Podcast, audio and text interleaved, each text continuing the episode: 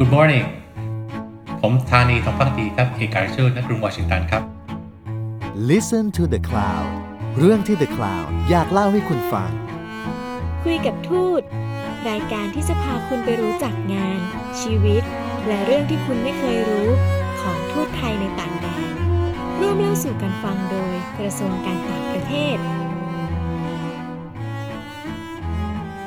สวัสดีครับ ผมสมบัติบางยี่ขัน และนี่คือรายการคุยกับทูตนะครับ รายการที่ The Cloud กับกระทรวงการต่างประเทศ ชวนเอกเอกอัครรทูตไทยประจำเมืองต่างๆ มานั่งคุยกันแบบข้ามประเทศ ถึงชีวิตและก็งานของนักการทูตนะฮะและท่านทูตที่จะมาคุยกับพวกเราในวันนี้นะครับ ประจำการอยู่ในเมืองที่ถือว่ามีความสำคัญทางการทูตอันดับต้นๆของโลกเลยทีเดียวนะครับ เป็นเมืองที่เรียกว่าเต็มไปด้วยนักการทูตนะครับ ซึ่งนั่นก็คือเมืองวอชิงตันดีซีนั่นเองนะครับ และตอนนี้ผมอยู่กับท่านทูตธานีทองพักตีนะครับ ท่านทูตสวัสดีครับ สวัสดีครับเอ่อวอชิงตันดีซีเนี่ยถือเป็นเมืองแห่งนักการทูตเลยใช่ไหมครับ ก็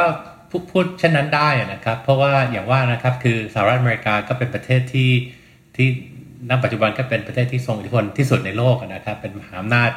บางคนก็บอกว่าเป็นมหาอำนาจเพียงประเทศเดียวในโลกปัจจุบันนะครับครับดังนั้นเนี่ยประเทศต่างๆ ก็จะส่งคณะผู้แทนมาประจำที่กรุงวอชิงตันจำนวนมากนะครับอ่าปัจจุบันก็ผมเข้าใจว่ามีอยู่ประมาณเกือบร้อยแปดสิบประเทศนะครับ ที่มีสถานทูตอยู่ที่กรุงวอชิงตัน ก็ถือว่าเป็นจำนวนที่ที่สูงมากที่สุดแห่งหนึ่งในโลกนะครับ อาจจะมากที่สุดด้วยซ้ำนะครับ ครับผม แล้วเห็นว่าที่นั่นก็มีมหาวิทยาลัยด้านรัฐรัฐศาสตร์ชื่อดังของโลกด้วยใช่ไหมครับ ใช่ครับที่นี่ก็มีมหาวิทยาลัยดังๆนะเช่นมหาวิทยาลัยจอร์จทาวน์นะครับก็มีโรงเรียนสอนการทูตที่เก่าแก่ที่สุดในสหรัฐอเมริกาเดิมทีก็เป็นโรงเรียนที่พวกเจสุตก่อตั้งนะครับ นอกจากนั้นเรื่องการทูตก็มีของจอห์นส์ฮอปกินส์นะครับที่เขาอ่าเป็นโรงเรียน School of Advanced International Studies นะครับก็มีผู้ใหญ่ไทยหลายท่านนะครับที่จบจากสถาบันทั้งสองสถาบันนะครับ ก็ถือว่าเป็นเป็นเมืองที่ที่มีเรื่องการต่างประเทศเยอะนะครับ นักเรียนที่มาเรียนการต่างประเทศที่นี่ก็จะได้ประโยชน์จากการได้ไปสัมผัสกับฝ่ายการเมืองนะครับ แล้วก็สถานทูตต่างๆ ก็ถือว่าจะได้ประสบการณ์ที่ครบถ้วนนะครับ ครับผมแล้วการที่ไทยเองมีหน่วยงานไปประจำอยู่ในเมืองวอชิงตันดีซีนะครับผมทราบว่าที่ที่ที่ด้านเองเนี่ยก็เป็นสำนักงานที่มีความพิเศษมาก คือรวมทุกสรรพสิ่งทุกองค์กรเข้าไว้ด้วยกันเป็นศูนย์ราชการใช่ไหมครับท่าน ช่ครับคือที่นี่เราเราเหมือนกับประเทศอื่นนะครับเราทำงานเป็นเป็นทีมประเทศไทยนะคครัรับซึ่งก็รวมถึงสำนักงานขององค์กรต่างๆสำนักงานของหน่วยราชการต่างๆ ซึ่งจริงๆแล้วถ้าเผื่อเปรียบเทียบกับสถานทูตไทยที่อื่นเนยนะครับ ถือว่าที่กรุงวอชิงตันนั้นเนี่ยมีมีจำนวนสำนักงาน และจำนวนข้าราชการจากเมืองไทยมากที่สุดนะฮะอ่าในโลกนะครับก็มีอยู่ประมาณสามสิบคนนะครับที่มาประจำการจากประเทศไทย อันนี้ไม่นับลูกจ้างท้องถิ่นที่เราที่เรา ถือว่าเป็นเจ้าหน้าที่ของสถารทูตด้วยนะครับ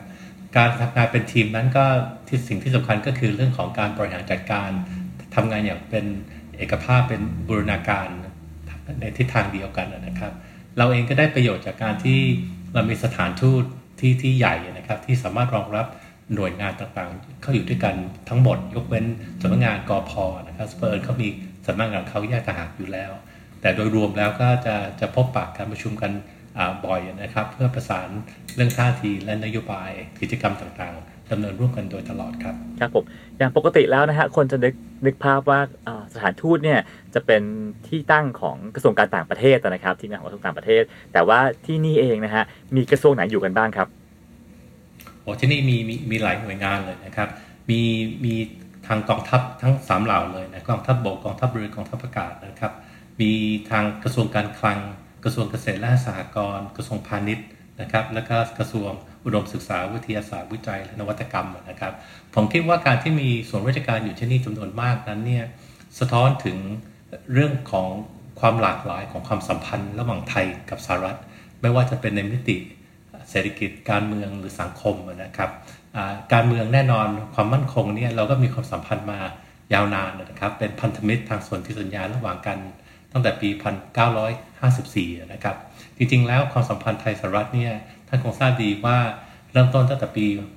1833 ที่มีสนธิยาไมตรี และพาณิชย์ระหว่างกันนะครับ แต่ที่สำคัญคือความสัมพันธ์ในระดับประชาชนนะครับ ซึ่งเราก็จะส่งนักศึกษานักเรียนไทยเนี่ยนะครับมาศึกษาที่นี่ในจำนวนมากนะครับ ปีหนึ่งปีหนึ่งก็มีนักเรียนไทยมาที่นี่ประมาณเกือบ 7,000 คนนะครับ เป็นนักเรียนทุนของรัฐบาล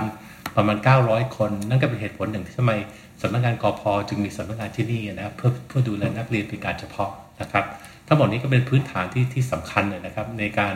ส่งเสริมความสัมพันธ์ในระดับประชาชนนะครับ ซึ่งซึ่งก็เป็นเป็นสิ่งที่จำเป็นหากเราจะเจริญสถาบันไมตรีในมิติต่างๆนะครับ ครับผม คนไทยในอเมริกาเนี่ยฮะท่านประมาณการว่ามีสักกี่คนครับผมอืมจากการประมาณการของเราอะนะครับ น่าจะอยู่ประมาณ 4 8 8 0 0 0 นะครับครับ ถือว่าเป็นเป็นคนไทยพ้นทะเลที่จำนวนสูงสุดในโลกนะครับ จริงๆแล้วเนี่ยเราประเมินนะครับว่าคนไทยที่อยู่ต่างแดนนะครับมีทั้งหมดน่าจะประมาณ 1.6 ล้านคนครับดังนั้นเนี่ยประมาณกว่า 1 ใน 4 ก็คือ4 8 8 8 0 0 0นั้นอยู่ในสหรัฐอเมริกานะครับอืมย้อนก็ดีเนี่ยในเร็วๆนี้จะมีการทำเซน s ัสของสหรัฐเองอะนะครับ ซึ่งตัวเลขที่ชัดเจนเนี่ยคงจะได้มาในไม่ช้านะครับ ครับผมเอ่อ ท่านพอทราบไหมฮะว่าคนส่วนใหญ่ฮะในบรรดาเอ่อที่อยู่ในอเมริกาเนี่ยส่วนใหญ่เขามาทำอะไรกันครับ ส่วนใหญ่ก็มามาประกอบอาชีพนะครับ หลายคนก็ประกอบอาชีพอิสระนะครับ มามาเป็นอ่าเจ้าของกิจการขายร้านอาหารไทยครับมีมีร้านนวดก็มีนะครับ เรื่องของเรื่องของขายของนะครับ เครื่องประดับเอยหรือของของใช้อื่นๆนะครับ พวกแพทย์พยาบาลก็มากันเยอะครับ ช่วงหลังสงครามนั้นทางสหรัฐอเมริกาเขาก็ส่งเสริมให้ให้ให้แพทย์ไทยและพยาบาลไทยมาทำงานที่นี่เยอะนะครับ ก็ส่วนใหญ่ก็จะอยู่แถวแถวเมืองใหญ่ๆนะครับจากนั้นก็ก็ก็คงจะหลากหลายในการประกอบอาชีพนะครับครับผม ทีนี้เรามาคุยกันเรื่องอาภารกิจทางเชิงการทูตบ้างนะครับ อย่างในวอชิงตันดีซีเองเนี่ยก็เป็นเมืองที่เป็นเมืองแห่งการทูตนะครับ แล้วงานของสถานทูตของท่านทูตเองเนี่ยฮะภารกิจหลักจริง ๆ ของที่นี่คืออะไรครับ นอกจากการดูแลประชาชนนะครับ นอกจากการดูแลประชาชนใช่ไหมครับ คืออ่าที่สำคัญนะครับเรื่องของการเจริญสัมพันธไมตรีระหว่างกัน โดยเฉพาะในมิติการเมืองเศรษฐกิจและสังคมนะครับอืมพูดได้ว่าความสัมพันธ์ระหว่างกันทางด้านการเมืองนี่แนั่นแฟนมากนะครับครับถ้าจะสังเกตว่าในเรื่องของการแลกเปลี่ยนการเยือนก็มีมาโดยตลอดนะครับ ช่วงหลังๆนี้อ่า ก็จะมีการเยือนในระดับสูงสุด ท่านนายกรัฐมนตรีเองก็ได้มาเยือนสหรัฐเมื่อประมาณ 3 ปีที่แล้วนะครับ ในขณะเดียวกันในแง่ของความมั่นคงก็จะมีการฝึกร่วมกันอยู่ตลอดเวลานะครับ ในขณะที่เราพูดกันอยู่ตอนนี้ก็มีมีกลุ่มทหารสหรัฐนะครับ ก็เดินทางไปซ้อมรบฝึกร่วมกับทหารไทยนะครับ และเมื่อเดือนที่แล้วทหารไทยก็มามามาฝึกร่วมกับทหารสหรัฐที่ที่รัฐฮาวายนะครับรับ ในในมิติเศรษฐกิจเนี่ยความจริงความสัมพันธ์ระหว่างไทยสหรัฐเนี่ยอ่าก็ถือว่าดีมากอะนะมูลค่าการค้าระหว่างกันเนี่ยก็อยู่ประมาณ 49,000 ล้านดอลลาร์สหรัฐนะครับ อย่างไรก็ดีเราก็อยากจะขยายให้ให้มากขึ้นนะครับ โดยเฉพาะส่งเสริมเรื่องการส่งออกของไทยนะครับ รวมทั้งเรื่องการลงทุนด้วยนะครับ การลงทุนนั้นจริงๆก็คือทั้งสองทางนะครับ เราเองก็อยากจะให้สหรัฐอเมริกาเนี่ยมาลงทุนในไทยมากขึ้นใช้ไทยเป็นฐานในการผลิตเพื่อส่งออกไปยังประเทศเพื่อนบ้านและประเทศอื่นๆนะครับ ครับผมณปัจจุบันก็บริษัทอเมริกันเนี่ยที่ดำเนินธุรกิจอยู่ในประเทศไทยก็มีอยู่ประมาณ 600 กว่าบริษัทนะครับ ลงทุนผมคิดว่าสะสมแล้วเนี่ยประมาณ 50,000 กว่าล้านดอลลาร์สหรัฐนะครับ ทั้งโดยตรงและทางอ้อม ครับผมในขณะเดียวกันก็มีบริษัทไทยเนี่ยที่มาลงทุนในสหรัฐเนี่ยอ่าประมาณ 7,000 ล้านดอลลาร์สหรัฐสร้างงานกว่า 70,000อ่าอ่าตำแหน่งด้วยกันนะครับ แต่ยังมีโอกาสอีกเยอะซึ่งเราก็ต้องพยายามส่งเสริมเนี่ยนะมูลค่าการค้าส่งเสริมการลงทุน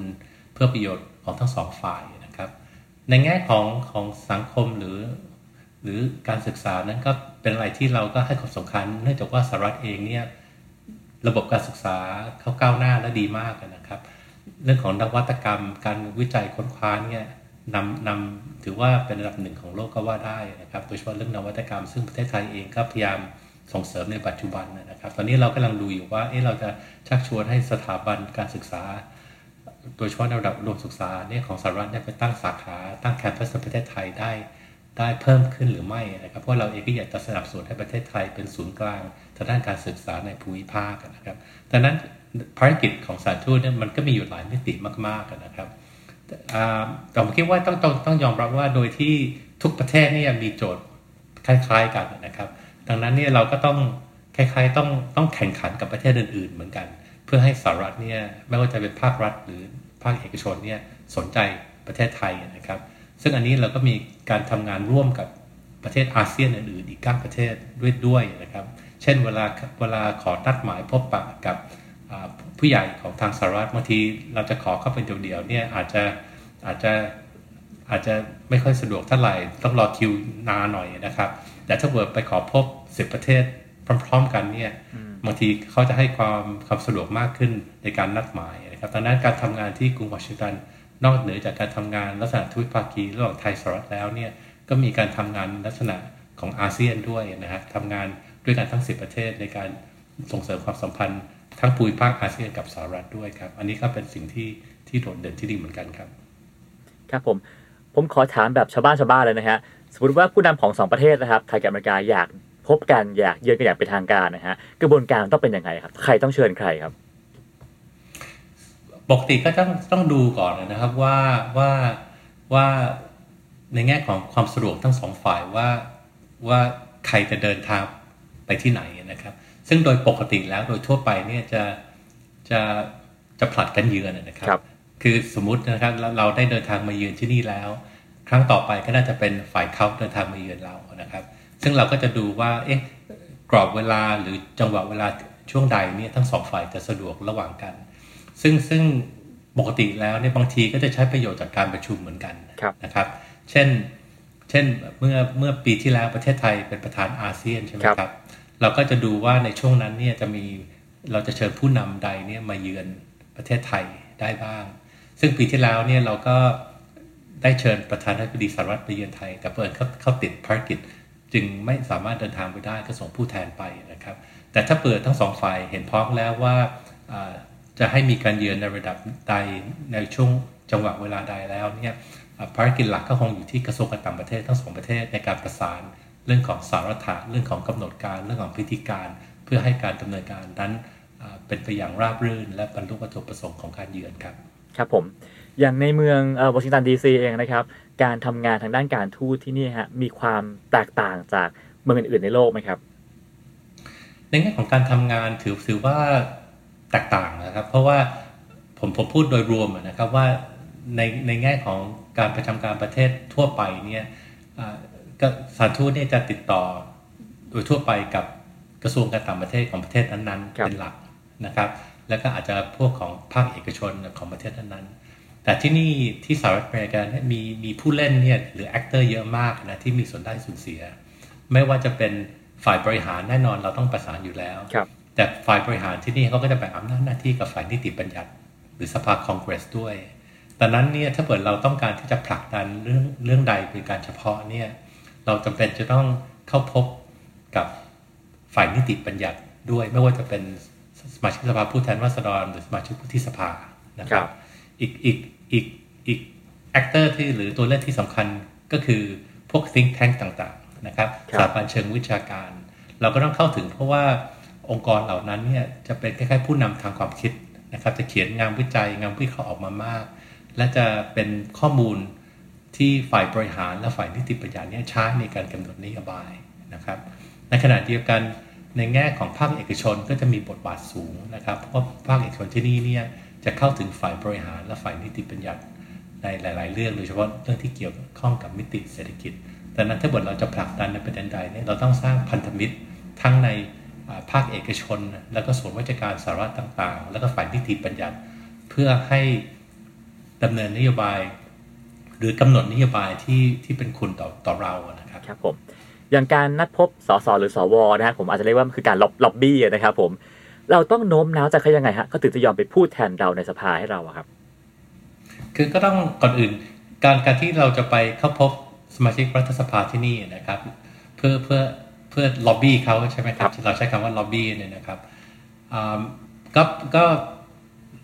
สิ่งที่สำคัญสุดนะคือ เราต้องต้องต้องสร้างความสัมพันธ์กับทั้งสำนักงานของเขานะครับ การที่จะโดดๆไปพบตัวสสสวเนี่ยอาจจะไม่ใช่เรื่องง่าย ดังนั้นเจ้าหน้าที่ของเราเนี่ยก็ต้องต้องสร้างเครือข่ายการติดต่อในระดับเจ้าหน้าที่หรือ staffer ก่อนด้วย เพราะว่าจริงแล้วเนี่ยคนที่จะทำงานเบื้องหลังเนี่ยคือ staffer หรือเจ้าหน้าที่รัฐสภาที่จะเป็นคนทำประเด็นและก็ศึกษาประเด็นต่างๆ เพื่อเสนอให้กับทางสมาชิกรัฐรัฐสภานะครับดังนั้นเมื่อเมื่อเราได้ทำการบ้านกับของเราแล้ว ในการเข้าถึง staffer แล้ว เราจะก็จะพัฒนาต่อไปโดยการขอเข้าพบตัวสมาชิกรัฐสภานะครับ ซึ่งแน่นอนเราก็ต้องเน้นประโยชน์ที่เรามีร่วมกับเขาครับนะครับเขาเองแน่นอนเขาก็ต้องดูผลประโยชน์ของอเมริกาเป็นหลัก สิ่งที่เราต้องชี้ให้เขาเห็นคือว่าผลประโยชน์ของเขากับของเรานั้นสอดรับกันหรือสอดคล้องกันอย่างไร ถ้าเปิดเขาสนับสนุนเราเนี่ยจะเป็นการสนับสนุนเขาทางอ้อมอย่างไร หรือทางตรงก็แล้วแต่นะครับ ดังนั้นในเวลาครัเราบผมเข้าไปพบกับสมาชิกรัฐสภาเนี่ยเราก็ต้องต้องชี้ให้เขาเห็นเรื่องของความเป็นเป็นหุ้นส่วนระหว่างกันนะครับเมื่อกี้ถ้าใช้คำว่า lobbyist นะหรือ lobby เนี่ยเขาอย่างนี้ก็มีประวัติที่น่าสนใจอยู่เหมือนกันนะครับ ความจริงมีหลายคนเขาเขาพูดได้ซ้ำนะว่าคำว่า lobbyist เนี่ยจริงๆแล้วเนี่ยต้นกำเนิดของมันเนี่ยอยู่ที่อเมริกานะครับ มีการครับมีการเล่าเป็นคล้ายๆกึ่งกึ่งๆกึ่งๆเป็นวิทยาทานนะว่าว่าคำว่า lobbyist เนี่ยมันมันเกิดขึ้นจากโรงแรมแห่งหนึ่งในกรุงวอชิงตันที่เรียกว่าโรงแรมวิลลาร์ดสมัยนั้นเนี่ยสมัยประธานาธิบดียูลิซีสแกรนต์เนี่ยนะครับอ่า ท่านประธานาธิบดีเนี่ยชอบไปดื่มชากาแฟที่ที่โรงแรมแห่งนี้ และในล็อบบี้ของโรงแรมนั้นเนี่ยก็จะมีคนมารอพบอยู่เยอะเพื่อขอนู่นขอนี่ครับนะครับ ก็เลยก็เลยนำไปสู่การใช้คำว่า lobbyist นะครับเพราะรอในล็อบบี้นะครับ อันนี้ช่วงช่วงประมาณปี 1870 กว่าๆตอนที่สมสมัยประธานาธิบดีแกรนต์นะครับ ก็น่าสนใจดีครับ ครับผม ผมว่านาทีนี้นะฮะ คงไม่พูดถึงเรื่องนี้ไม่ได้คือคุณแทมมี่ดักเวิร์ดนะครับ ซึ่งครับซึ่งเอิ่มก็มีเชื้อสายไทยนะครับ ทีนี้เอ่อทางทางทางเอิ่มสถานทูตเองนะฮะมีโอกาสได้ทำงานร่วมกับคุณแทมมี่บ้างไหมครับ ได้ครับความจริงผมก็เพิ่งเพิ่ง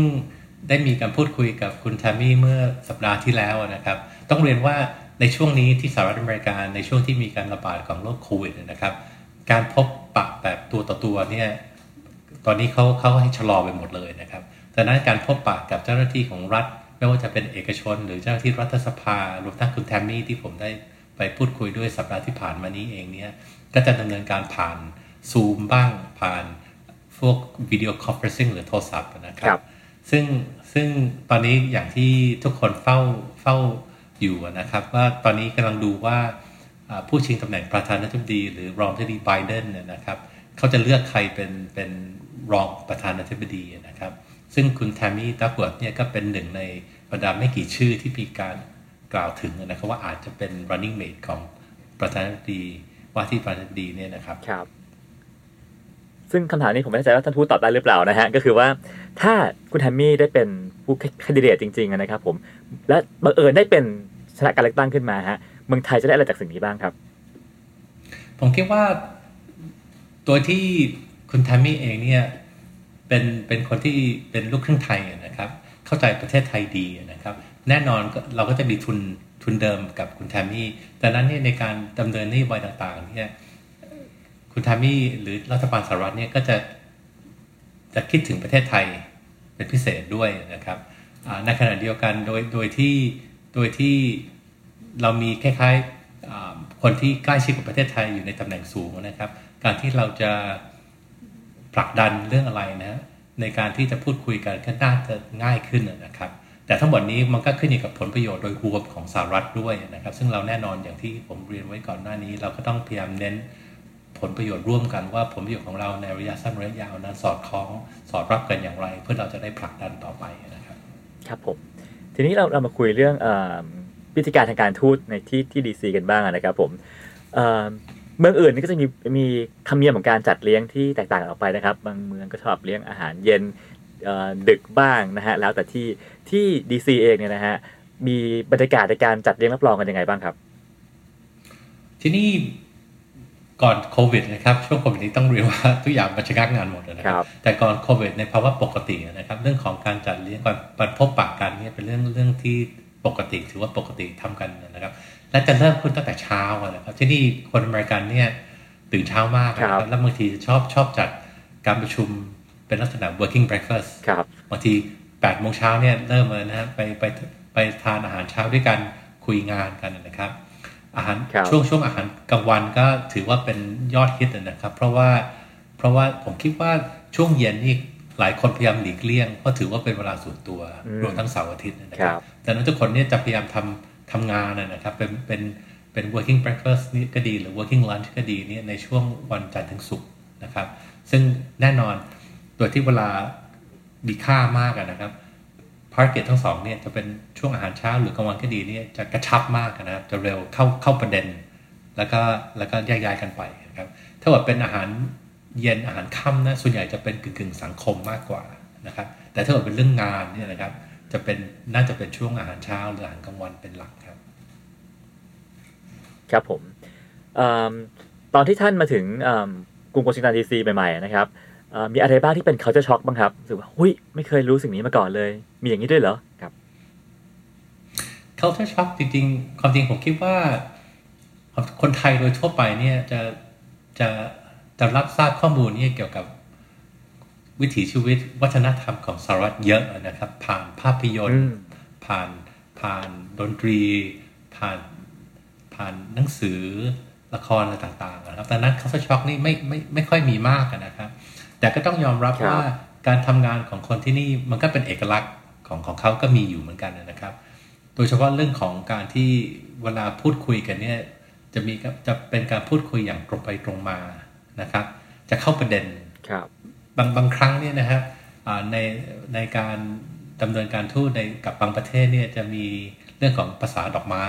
เยอะหน่อยนะครับ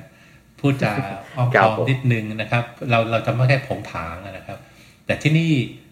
หลาย ๆ ครั้งเนี่ย ถ้าเบื่อเขาอยากจะสื่ออะไรเนี่ยเขาจะสื่อแบบตรงๆนะครับ เพื่อเพื่อจะได้เราจะได้ไม่เข้าใจผิดว่าต้องการอะไร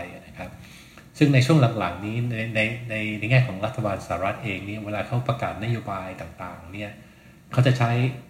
ถ้อยคำที่ชัดเจนนะครับ แล้วก็อาจจะใช้ถ้อยคำที่เราอาจจะมองว่ารุนแรงด้วยซ้ำนะคือคือภาษาการทูตปกติจะไม่ค่อยใช้กัน แต่ช่วงหลังๆนี้ทางสหรัฐเองนี่เขาก็เขาก็พูดแบบตรงไปตรงมานะครับ ไม่อ้อมค้อมนะมีการเรียกชื่อประเทศต่างๆแบบแบบ ตรงไปตรงมานะซึ่งซึ่งเราเองเนี่ยโดยบุติสายคนไทยอาจจะไม่กล้าใช้คำเหล่านั้นนะครับ แต่ที่นี่เขาก็เขาก็ใช้กันนะครับ อันนี้ก็ก็ถือว่าก็เป็นเป็นเอกลักษณ์ของของที่นี่เหมือนกันนะครับ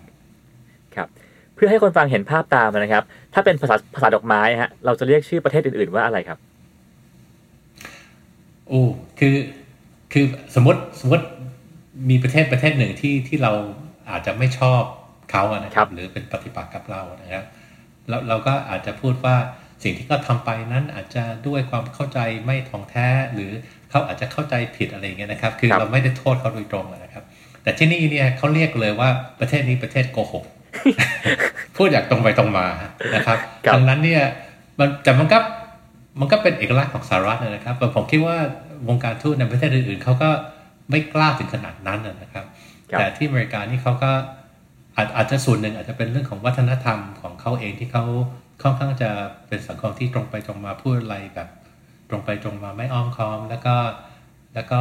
กล้าที่จะพูดนะครับ เป็นเป็นสังคมที่ผมคิดว่าตั้งแต่เด็กนะครับ ถ้าเบิดมาเรียนหนังสือที่นี่เนี่ยเขาเขาจะ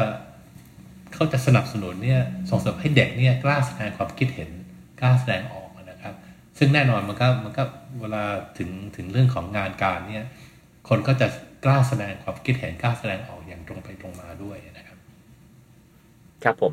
ครั้งหนึ่งที่ผมเคยไปเยือนที่วอชิงตันดีซีนะฮะผมก็ได้มีโอกาสไปที่ Spy Museum นะครับ museum ของนักสืบสายลับเลยนะฮะข้อมูลในนั้นเนี่ยเขาบอกว่าที่ดีซีฮะเป็นเมืองที่มี spy เยอะสุดในโลก คือทุกประเทศล้วนส่งคนมาสืบข่าวหาข่าวกันตลอดเวลานะครับ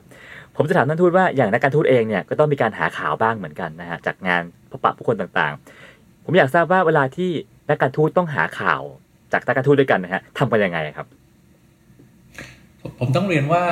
การหาข่าวนะครับในในวงการทูตนะครับ หรือแม้แต่ในเวลาไปประชุมระหว่างประเทศนี่นะครับไอ้ไอการหาข่าวในห้องประชุมเนี่ยมันเป็นข้อมูลที่พื้นๆนะครับ แน่นอนเราเราเราต้องการทราบข้อมูลในเชิงลึกมากกว่า ซึ่งก็ต้องหา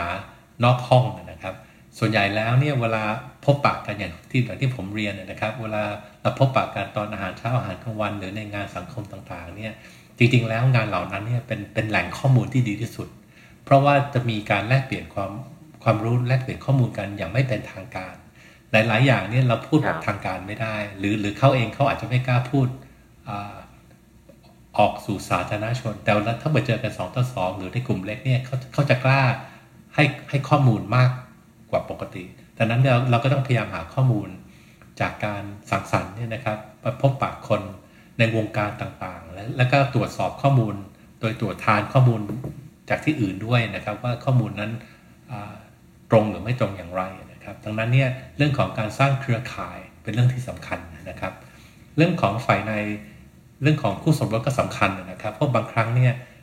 เมื่อกี้ก่อนหน้านี้ท่านพูดถึงว่าเอ๊การเข้าถึงสสสวนี่ยากใช่ไหมครับ แต่บางครั้งเนี่ยการที่เราเราสามารถเข้าถึงภรรยาหรือคู่สมรสของเขาเนี่ยก็ช่วยเหมือนกันนะครับ บางครั้งเนี่ยถ้าเกิดจะนัดหมายสมมตินะครับจะนัดหมายสมาชิกวุฒิสภาสักครั้งหนึ่งจะไปทานข้าวด้วยกันนี่อาจจะยากนะครับ แต่ถ้าเกิดเรา มันจะมีพวกสมาคมของคู่สมรสเนี่ยนะครับ ถ้าเกิดคู่สมรสเนี่ยรู้จักกันเขาอาจจะเป็นอีกช่องทางหนึ่งนะครับ ในการเข้าถึง ซึ่งอันนี้ก็เป็นข้อมูลที่ที่ที่เป็นแหล่งหรือเป็นช่องทางการติดต่อในการสร้างเครือข่ายที่สำคัญด้วยอีกอีกอีกช่องทางหนึ่งนะครับอ่าเหมือนกับว่าถ้านัดตามปกติมันยากก็ให้ลองให้คุณสมรสลองนัดกันหลังบ้านดูอะไรเงี้ยจะง่ายกว่าอย่างนี้ป่ะฮะก็ช่วยครับช่วยครับมีส่วนช่วยทีเดียวครับครับผมทีนี้เมื่อกี้เราฟังเรื่องภารกิจของนักการทูตทั้งเรื่องการหาข้อมูลไปแล้วนะฮะมีงานของนักการทูตประเภทอะไรกันไหมครับที่อเมริกานะฮะที่คนทั่วไปนึกไม่ออกว่าหุยนักการทูตทำงานแบบนี้ด้วยเหรอครับโอ้ อันนี้ถ้าถ้าว่าถามในในช่วงนี้นะครับในช่วงโควิด -19 เนี่ยนะครับ ที่งานที่ไม่คาดคิดว่าจะทำเลยนะครับ คือการทำหน้าที่เป็นเสมือนบริษัททัวร์ travel agent นะครับรบเพราะว่าในในช่วงตั้งแต่ประมาณเดือนมีนาเมษาจนถึงปัจจุบันนี้นะครับสำนักงงานการบินพลเรือนแห่งประเทศไทยเนี่ยเขาจำกัดหรือระงับการบินเข้าประเทศไทยใช่ไหมครับครับดังนั้นเนี่ยการที่เราจะช่วยคนไทยได้เดินทางกลับประเทศไทยนั้นเนี่ยต้อง ต้องดำเนินการโดยโดยการจัดเที่ยวบินพิเศษ ซึ่งการการบริหารจัดการนั้นเนี่ยเสมือนกับเจ้าหน้าที่ของเราเนี่ยจะใช้เวลามากทีเดียวนะครับ ในการประสานให้ให้คนไทยได้เดินทางกลับ ประสานเรื่องของการจองตัว๋วเรื่องของงานหนังสือเดินทาง แม้แต่เรื่องของการนำสุนัขกกลับประเทศไทยเนี่ยคือคือเรากลายเป็นตอนนี้เหมือนกับทัวร์เอเจนต์เนี่ยนะครับรบประสานงานแทบจะ 24 ชั่วโมงให้ให้คนไทยได้ได้เดินทางกลับโดยสวัสดิภาพนะครับ อันนี้ก็เป็นงานที่ ที่ที่ที่ท้าทายเหมือนกันนะครับ และและและมีรายละเอียดมากมาย ซึ่งตอนนี้ก็เพิ่งจะตระหนักนี่ครับว่าว่าว่าการทำหน้าที่เป็น travel agent เนี่ยมันเหนื่อยเหมือนกันนะครับ โดยเฉพาะเวลามีข้อจำกัดมากมายในการดำเนินงานเนี่ยนะครับ ครับผม ทีนี้ไทยกับสหรัฐเองนะครับ ก็มีความสัมพันธ์กันมาประมาณ 200 ปีแล้วนะครับ ทีนี้สมมติว่าถ้าเราลองเ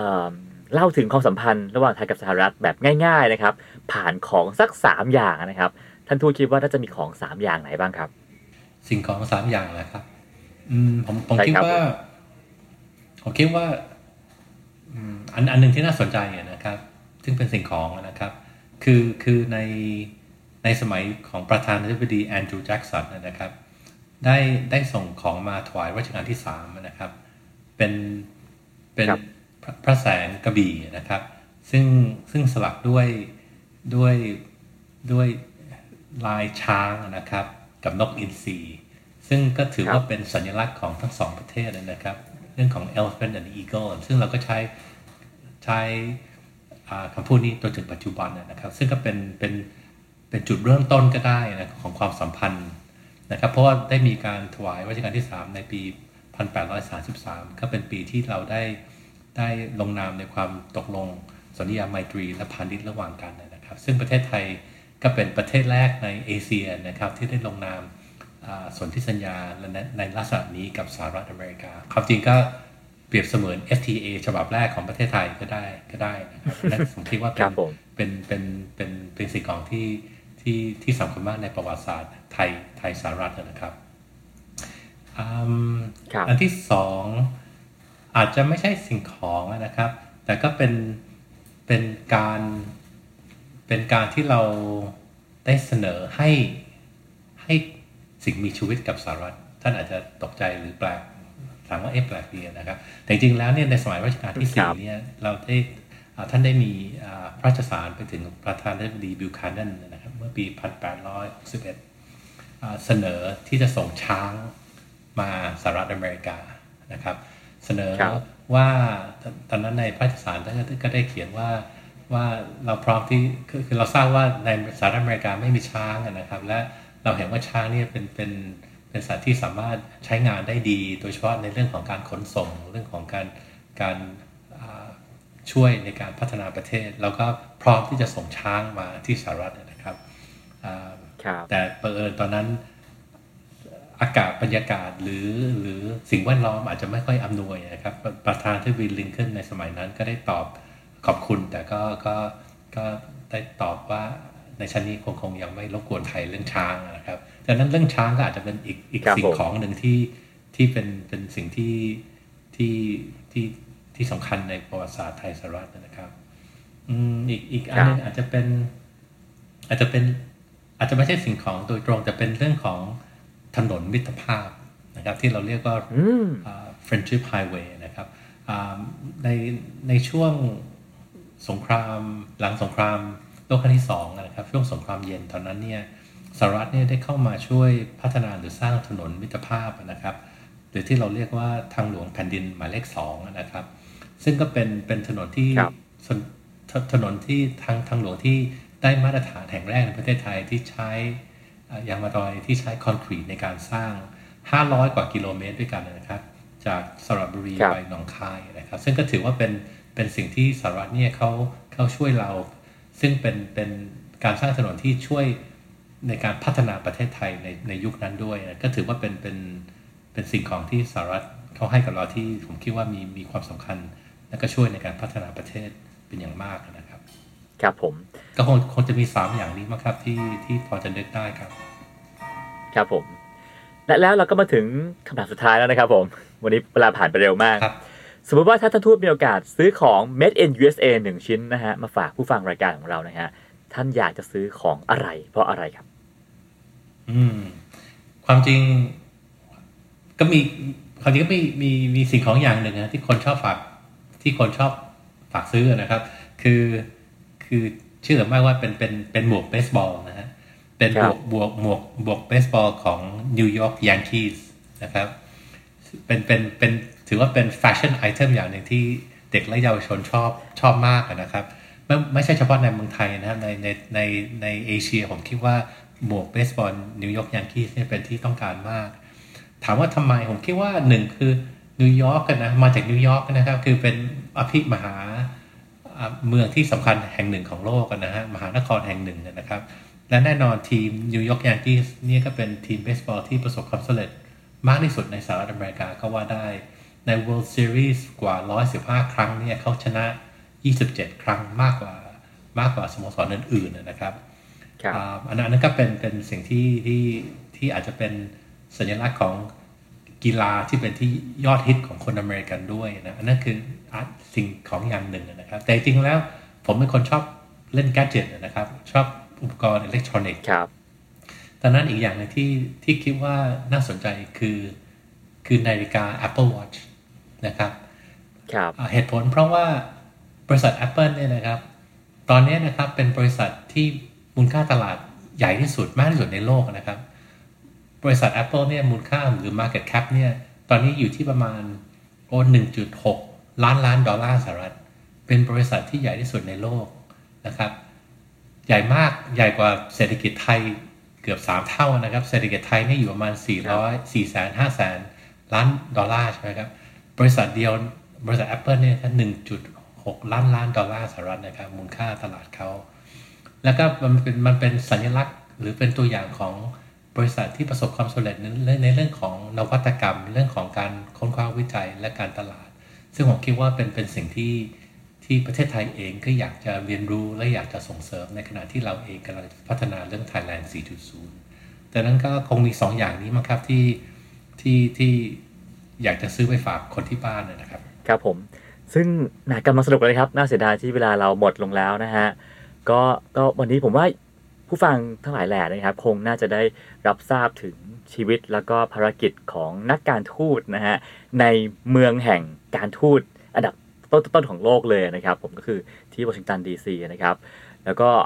หวังว่านะฮะหวังว่าเราจะมีโอกาสได้กลับมาคุยกับท่านทูตธานีอีกรอบหนึ่งในอนาคตนะครับผม ซึ่งวันนี้นะครับผมก็ต้องอาขอลาคุณผู้ฟังทุกท่านไปแต่เพียงเท่านี้นะครับ แล้วก็กลับมาพบกันใหม่รายการโอกาสหน้านะครับผม งั้นวันนี้พวกเราทั้งผมและท่านทูตสวัสดีทุกท่านนะครับ สวัสดีครับ สวัสดีครับ ติดตามเรื่องราวดีๆ และรายการอื่นๆจาก The Cloud ได้ที่ readthecloud.co หรือแอปพลิเคชันสำหรับฟังพอดแคสต์